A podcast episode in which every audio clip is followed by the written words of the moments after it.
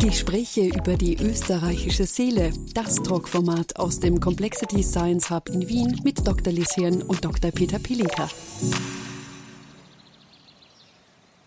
Hallo, dritte Staffel von Pellinker mit Hirn. Gespräche über die österreichische Seele, über den Zustand der österreichischen Gesellschaft in Zeiten von Pandemie und Krieg. Diesmal geht es wirklich im engsten Sinn um die Seele, nämlich äh, die Ohnmacht oder die Macht der Seele oder ihrer Behandlung. Was kann das bewirken? Wie ist die krisenhafte Ausgangssituation? Zwei Gäste, Barbara Heid, Psychotherapeutin in Tirol und ab Juni Präsidentin des Bundesverbandes für Psychotherapie. Und Ewald Lochner, er ist Koordinator Psychiatrie Stadt Wien. Ja, Frau Heid, schildern Sie einmal, wie ist denn das in der Praxis? Was hat sich in den letzten Wochen, Monaten getan? Nicht nur, aber primär auch am Sektor der Jugendlichen. Ja, also die Situation in der Praxis, im niedergelassenen Bereich, im Feld sozusagen an der Basis, äh, ist in den letzten zwei Jahren schon sehr, sehr dramatisch geworden. Also Fakt ist, äh, wir haben täglich Anrufe von Menschen, die Begleitung und Unterstützung brauchen, weil es ihnen psychisch sehr, sehr schlecht geht. Ähm, die am meisten betroffene Gruppe ist sicher die, betroffene, äh, die, die Gruppe der Jugendlichen, also 14 bis ähm, 20, 22. Und äh, da sind sicher die häufigsten ähm, Themen, die auftreten, ist einfach eine Über Überlastung, äh, sehr, sehr stark depressive Symptomatiken, äh, viele Menschen mit Angsterkrankungen, Angststörungen, Schlafstörungen äh, bemerkt man auch ganz, ganz stark. Ähm, bei den Jugendlichen äh, enormer Zuwachs von Essstörungen, sowohl bei Mädchen, aber auch vermehrt jetzt bei Burschen und auch ein schwieriges, problematisches Konsumverhalten. Also Alkohol, ähm, aber auch illegale Substanzen, das schon enorm mhm. im Steigen ist. Wie können Sie da eingreifen? Was können Sie verbessern? Naja, ich denke, es gibt sehr, sehr viel, wo man eingreifen kann, wo man was verbessern kann. Grundsätzlich das Wichtigste ist, dass es für die Menschen in Österreich, die Unterstützung brauchen, auch Unterstützungsangebote gibt. Weil ich sage jetzt nicht jeder Mensch, der jetzt belastet ist aufgrund der Pandemie oder auch befeuert durch den Krieg, braucht dann äh, engmaschige psychotherapeutische, psychiatrische, klinisch-psychologische Behandlung. Es braucht da nicht jeder Mensch jetzt ein Bett in der Psychiatrie. Aber es braucht vor allem ähm, rasche und niederschwellige Angebote, idealerweise flächendeckend in ganz Österreich mit einheitlichen Zugangskriterien. Jetzt ist es ja kein Zufall, dass wir Theorie und Praxis sozusagen jetzt eingeladen haben. Äh, Herr Lochner, ist das auch Ihre Erfahrung? Also bekommen Sie auch die, die Rückmeldung von äh, Psychotherapeuten, Psychotherapeutinnen, dass es jetzt einen vermehrten Bedarf gibt? Ähm, also merken Sie das in, in Wien auch oder sagen Sie, das ist dann eher von Bundesland zu Bundesland verschieden? Also selbstverständlich merken wir das in Wien auch. Ähm, die Rückmeldung ist einerseits da von den Ärztinnen und Ärzten, mit denen wir zusammenarbeiten. Es ist aber natürlich auch aus unseren eigenen Ambulatorien. Ähm, entscheidend ist ähm, in dem Kontext, dass wir weiter, wenn wir Versorgung denken, sie möglichst integral denken oder möglichst integrativ denken. Was bedeutet das, dass wir wir, die wir in der Verwaltung für die Versorgung verantwortlich sind, dass wir alle Facetten und alle Möglichkeiten der Behandlung ausschöpfen. Ich würde das auch so sehen, dass äh, nach der Pandemie oder während der Pandemie, wir wissen ja nicht genau, wie das sich jetzt abspielt, beziehungsweise während eines Krieges es ähm, mehr Angebote braucht und auch mehr niederschwellige Angebote. Was bedeuten niederschwellig? Das ist so ein Fachbegriff. Niederschwellig bedeutet, dass Menschen leicht und schnell zu Hilfe kommen. Das ist wichtig. Es braucht aber auch gute Behandlungssysteme, Behandlungssysteme, die auch nach dem State of the Art der Psychiatrie behandeln. Und hier ist nicht vordringlich ähm, ja, immer der stationäre Bereich, also sprich die Versorgung mit Betten, das Entscheidende, sondern es wird darum gehen, dass wir bei den Menschen sind und mit den Menschen gut zu Behandlungssystemen kommen. Vielleicht ein Wort noch zu den Behandlungssystemen. Was hat uns diese Pandemie gezeigt und was hat uns auch, auch was zeigt uns jetzt auch der Krieg im Rahmen der psychiatrischen Versorgung? Ähm, naja, das Gesundheitssystem in Österreich ist grundsätzlich eines, das ähm, sehr zerklüftet ist. Ja? Also es ist sehr gespalten in unterschiedliche Zuständigkeiten. Ähm, das hat, das, das, oder da wurde in der Pandemie noch sichtbarer, wie problematisch diese unterschiedlichen Zuständigkeiten sind. Also es ist eine, eine, ein ganz klarer Auftrag an, an Politik und Verwaltung, aus der Pandemie abzuleiten, nämlich das Gesundheitssystem klarer zu strukturieren. Das ist sicher ein Schritt. Ja. Ein weiterer Schritt ist, dass wir erkannt haben durch die Pandemie, die Psyche gibt es und die Psyche gehört behandelt, wie bei anderen Erkrankungen auch. Wir fragen uns bei einem Herzinfarkt oder bei einer Lungenembolie auch nicht, was wir tun müssen. Wir müssten das auch in der Psyche, wenn die Psyche krank ist, nicht tun. Es fehlt uns halt momentan noch an Ressourcen. Wir haben ja nicht nur eine Krise. Wir haben jetzt schon die Pandemie erwähnt, wir haben den Krieg erwähnt. Aber es steht ja auch noch äh, die Problematik mit dem Klima bevor. Das heißt, wir werden uns ja nicht so schnell aus dieser Situation rausmanövrieren können. Da stellt sich natürlich auch die Frage nach den Ressourcen. Jetzt würde mich interessieren, jemand aus der Praxis, jemand aus dem Management, eher aus der Theorie, ähm, wie stellt man diese Ressourcen aus in solchen Zeiten? Also wo auch nicht absehbar ist, wann ist eine Krise wirklich vorbei, wann beginnt schon die nächste. Ähm, also wo bekommt man die Ressourcen her? Naja, wenn ich da vielleicht kurz einhaken darf, Ressourcen gibt es natürlich mehrere. Es ist zum einen die Ressource, äh, gibt es ausreichend ähm, Behandlerinnen, Behandler in Österreich. Und da sage ich, also in der gesamten Psylandschaft äh, gibt es grundsätzlich genug. Es gibt vor allem genug Psychotherapeutinnen, es gibt genug klinische Psychologinnen. Mhm. Da, wo wir in Österreich einen großen Mangel haben, sind die Fachärzte für Psychiatrie mhm. äh, und psychotherapeutische Medizin. Äh, da bräuchte es viel, viel mehr weil da ist, ich kann jetzt nicht genau die Zahl nennen, aber es gibt einfach sehr, sehr wenige Kassenstellen. Mhm. Also das ist einmal der eine Teil. Da brauchen wir mehr.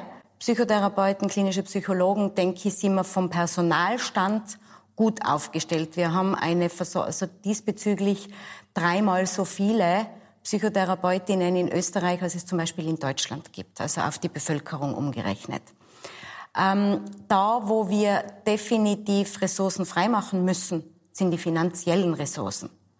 Weil da hinkt Österreich schon auch nach.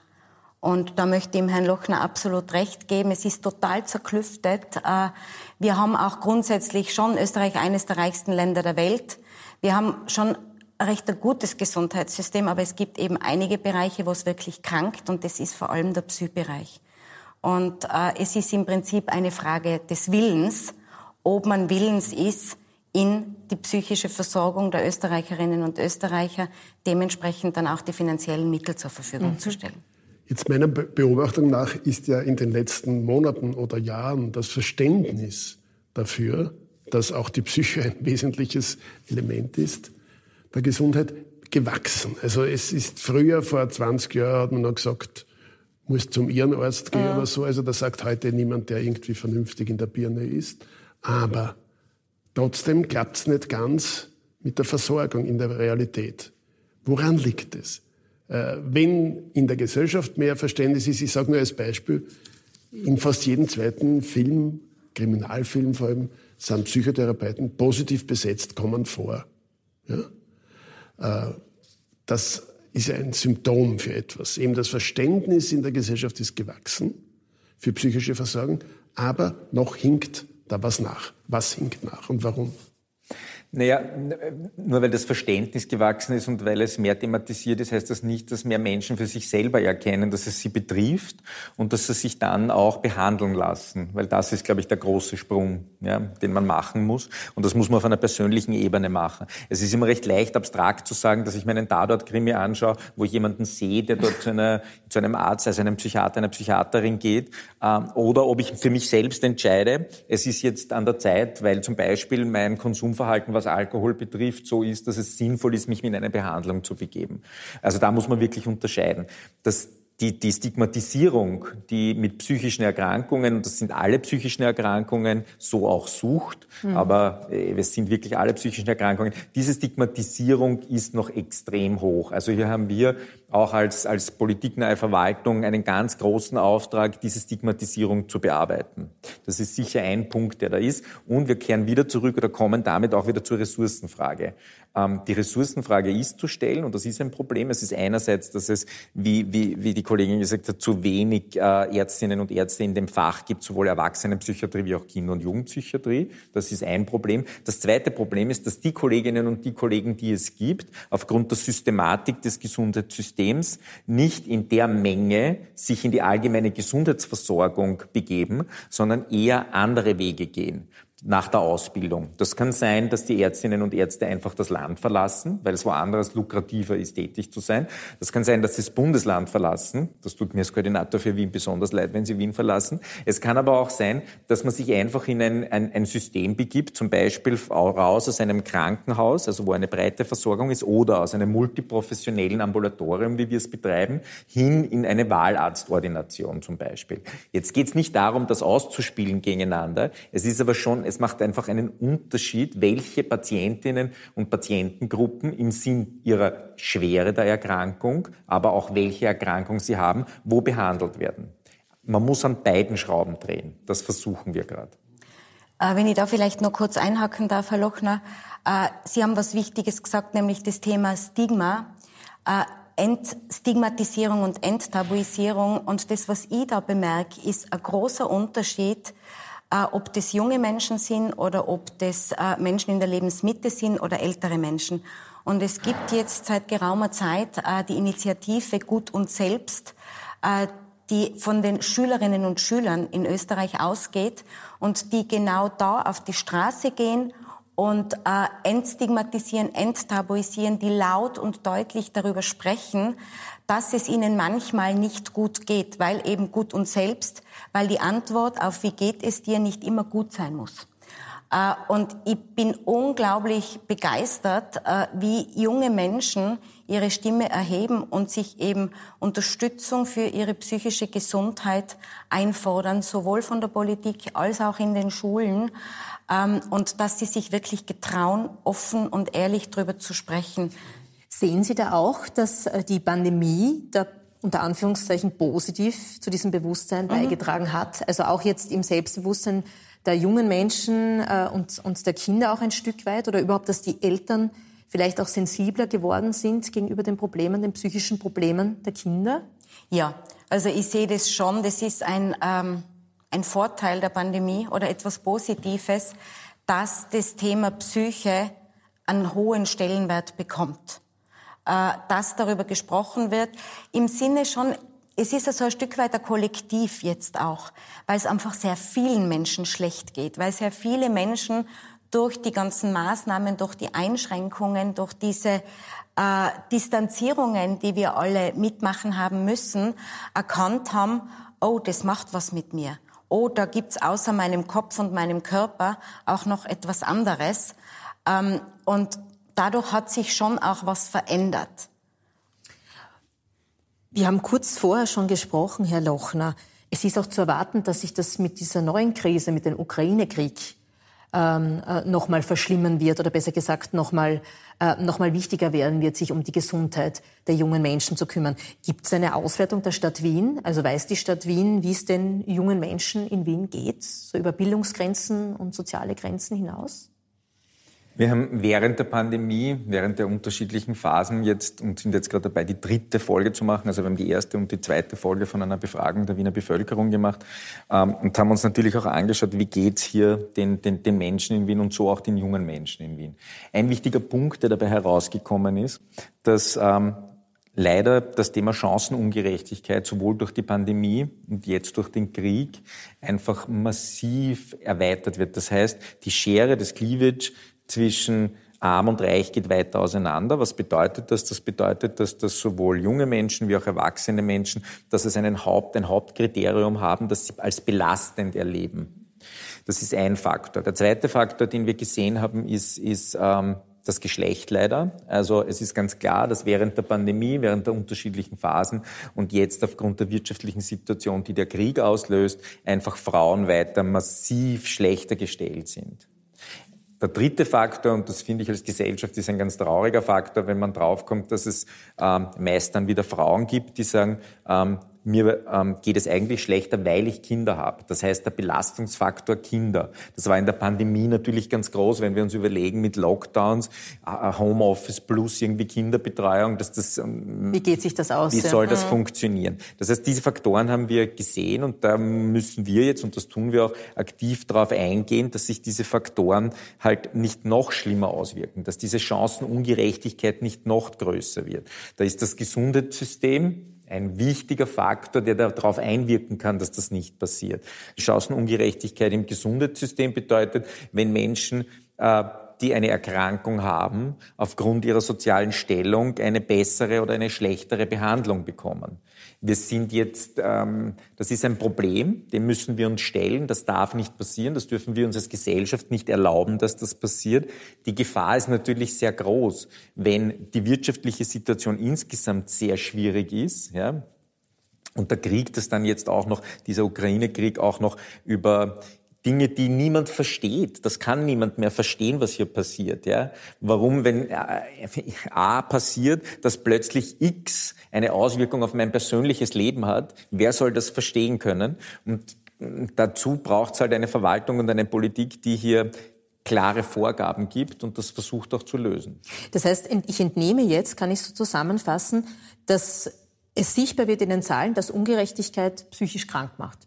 Ja, es ist ein, eine, eine, eine, eine Henne-Ei-Frage, was zuerst ist. Ist es zuerst, dass es mir sozial sehr, sehr schlecht geht und dann meine Psyche darunter leidet?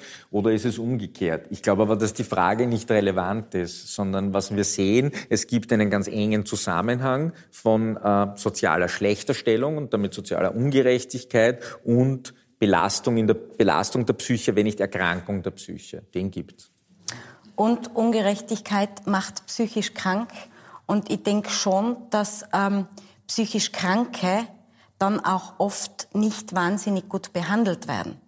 Gell, dass da dann auch noch einmal ein Ungleichgewicht und eine Ungerechtigkeit besteht, weil psychisch Kranke nicht selbstverständlich äh, ihre Behandlung dann auch bezahlt bekommen. Gell, das ist auch noch einmal ein Faktor, äh, das auch österreichweit, sind wir wieder beim Fleckerlteppich, in manchen Bundesländern ist die psychische, psychosoziale, psycho therapeutische, psychiatrische Versorgung besser mhm. und in manchen ist sie einfach mhm. schlecht. Und wenn man nicht tief in die Tasche greift, zum Beispiel für ein Kind, dann kann sein, dass ich für mein Kind monatelang auf einen kassenfinanzierten Platz warte. Das ist ein ganz wichtiger Punkt. Der wichtige Punkt ist nämlich der Fleckerlteppich. Es ist in, einer Situation, wie wir sie jetzt haben, ist der Ruf nach Maßnahmen, also nach sei es Behandlung oder sei es niederschwellige Maßnahmen, ein lauter und ein schneller. Und das ist auch gut so. Und natürlich gibt man in der Politik und der Verwaltung äh, fast unmöglich darauf zu sagen, nein, dafür wird man jetzt kein Geld hergeben. Mhm. Das wird nicht investiert. Hier muss man Obacht geben. Obacht darauf, dass man keinen Fleckerlteppich erzeugt, der im Endeffekt ineffektiver und ineffizienter sowieso, aber ineffektiver ist, als wir sowieso schon unser Behandlungssystem haben. Das heißt, wir sind jetzt auch aufgerufen dazu, möglichst Strukturen klar zu schaffen, Strukturen vorzugeben, wieder uns zurückzuziehen, zu sagen, wer ist wofür zuständig in dem System der Gesundheitsversorgung. Also nicht sofort ausschütten auf Teufel komm raus, sondern wirklich mit System und vorher eine Ordnung schaffen, damit das gerechter verteilt wird. Genau vielleicht einen Schritt zurück machen, sich das Gesamtsystem anzuschauen, auch sich immer wieder die Frage stellen, wofür ist man verantwortlich in diesem System. Es gibt Berufsverbände und Interessensvertretungen, die haben ihre Verantwortung und ihre Zuständigkeit. Es gibt die Verwaltung, es gibt die Politik, die hat auch ihre Zuständigkeit, nämlich in der Versorgung von Menschen. Und so muss man gemeinsam gut kooperieren. Das ist vielleicht auch was, was wir gelernt haben durch diese Krise. Wir lernen durch diese Krise, dass wir besser kooperieren müssen im Gesundheitssystem. Äh, ein Thema, ein spezifisches, das noch nicht vordergründig für Jugendliche so maßgeblich ist, aber ist Long-Covid. Ähm, Gibt es da vielleicht Studien oder Auffassungen oder was meinen Sie konkret?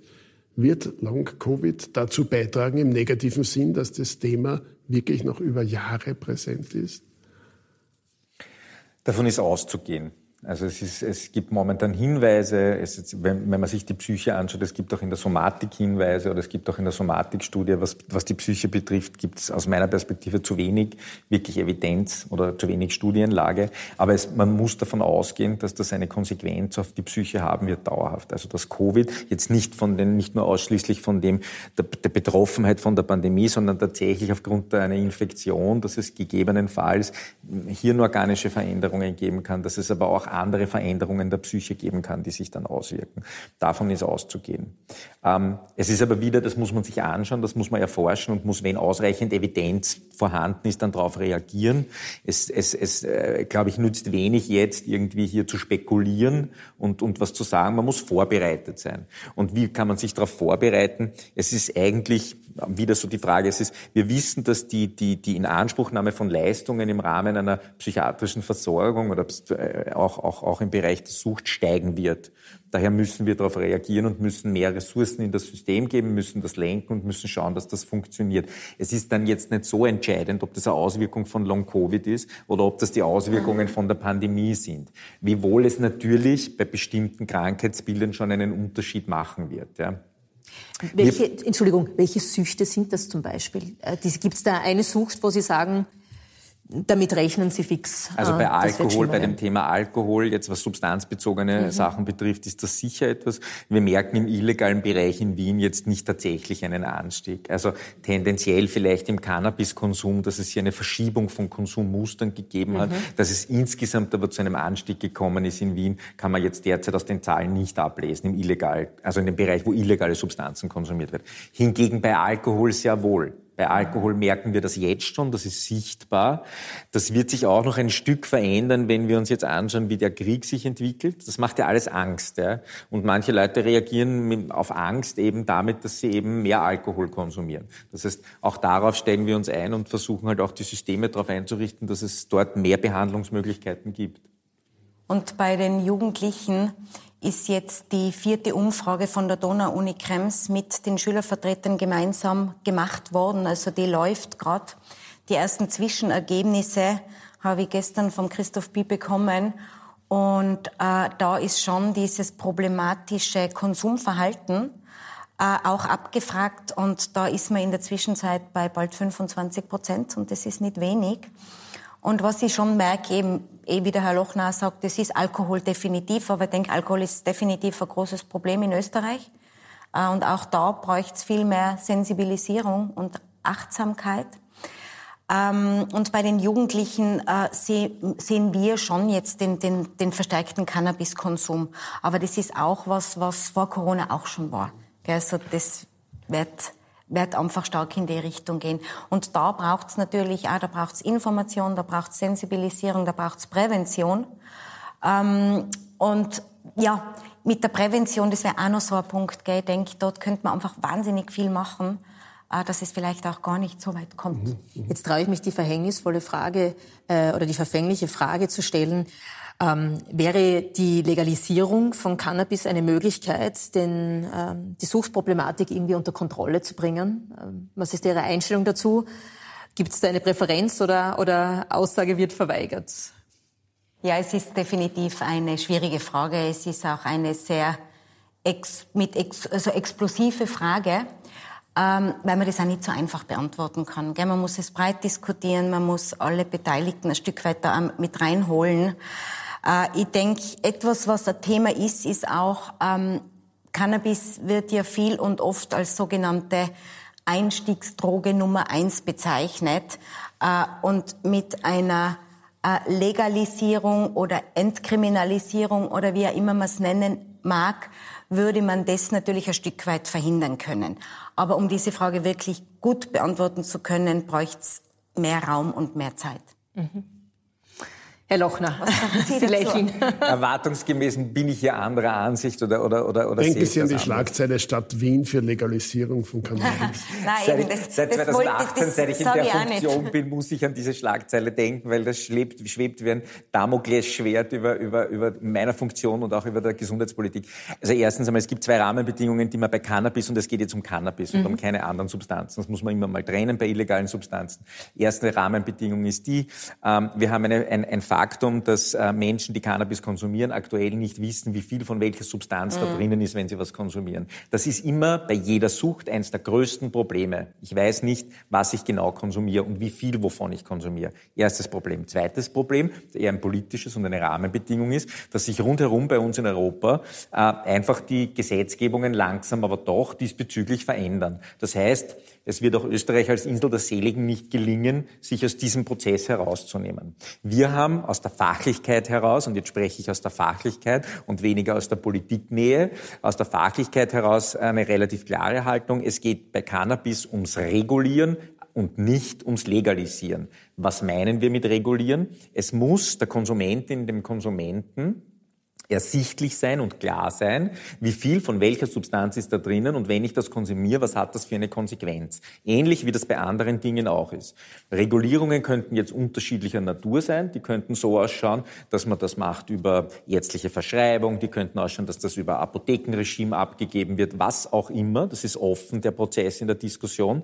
Entscheidend ist aber, dass diese Regulierung genau definiert, wie viel ist da drinnen und was bekommt der Konsument und die Konsumentin davon.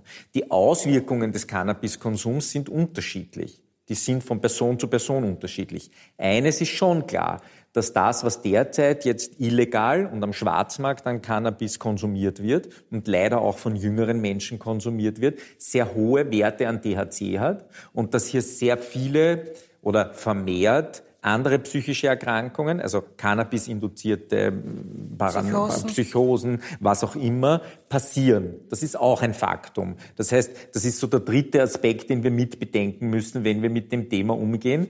Heißt im Speziellen, der Jugendschutz ist bei der Thematik extrem mitzudenken. Mhm. Also, ja. aber die Austrocknung dieses Schwarzmarktes wäre doch ein Ziel, mit welchen Methoden auch immer, dass man sich einigen kann. Ja? Äh, das ist entscheidend, dass dieser Schwarzmarkt äh, ja. beseitigt wird. Ja. Ja. Auf alle Fälle, auf alle Fälle. Äh, ich muss auch einem Ding noch widersprechen. Also, dass Cannabis eine Einstiegsdroge ist, das können wir nicht mehr feststellen. Es ist auch ein Probierkonsum oder ein, ein, ein, ein auch wenn es ein, ein, ein Konsum ist, der häufiger ist, nicht unbedingt gleich eine Suchterkrankung. Ähm, und dass Cannabis dazu führt oder dass Menschen oder, oder Jugendliche, die Cannabis konsumieren, dazu führt, dass sie andere illegale Substanzen wie Heroin oder sonst was konsumieren, das hat was mit dem individuellen Suchtverhalten zu tun, weniger mit der Substanz.